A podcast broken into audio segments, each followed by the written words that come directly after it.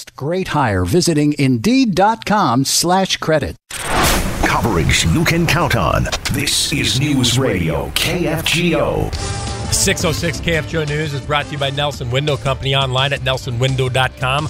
Don Haney on duty, our KFGO Morning Crew question of the day. Your favorite pet and how did it get its name? I didn't grow up with pets, but I was a young man looking for my way in life, and I took a job with the U.S. Fish and Wildlife Service. Landed a job in a small town, south central North Dakota, called Kulm. Didn't know anybody there. got into town and moved into a small little greenhouse on the south side. My living room was actually my bedroom, and the bathroom was in the kitchen. I didn't know anybody, and I didn't have a TV, and I'd open up the windows at night, and I'd the birds singing along.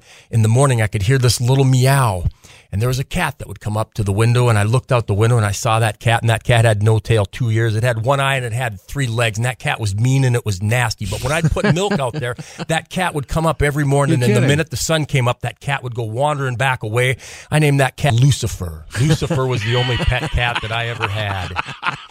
That is a poem that you must have done in college. Wow, That's pretty that was good. really good. I'll never forget.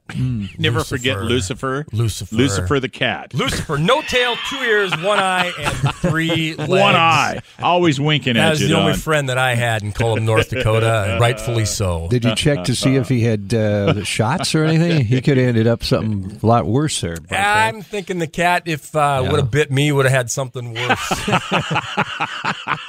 Oh, yeah. I shouldn't have brought that up. That's okay, Donnie. Shame on you. All right, we have clear skies and uh, 40 degrees. Going to be a warm one today. This forecast calling for.